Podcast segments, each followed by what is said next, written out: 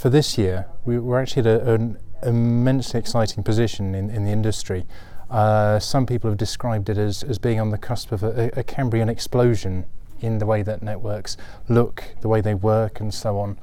Um, if you look at the technologies that are being worked on at the moment, things like uh, automation, virtualization inside the networks, um, activities at the radio, multi access edge computing, all these kinds of things, um, we, can, we can see that, that what people choose to invest in and, and build their networks out with will, will shape their strategy enormously and depend upon their strategy. So that you'll end up with networks with very different capabilities from each other, um, which is which is almost unprecedented.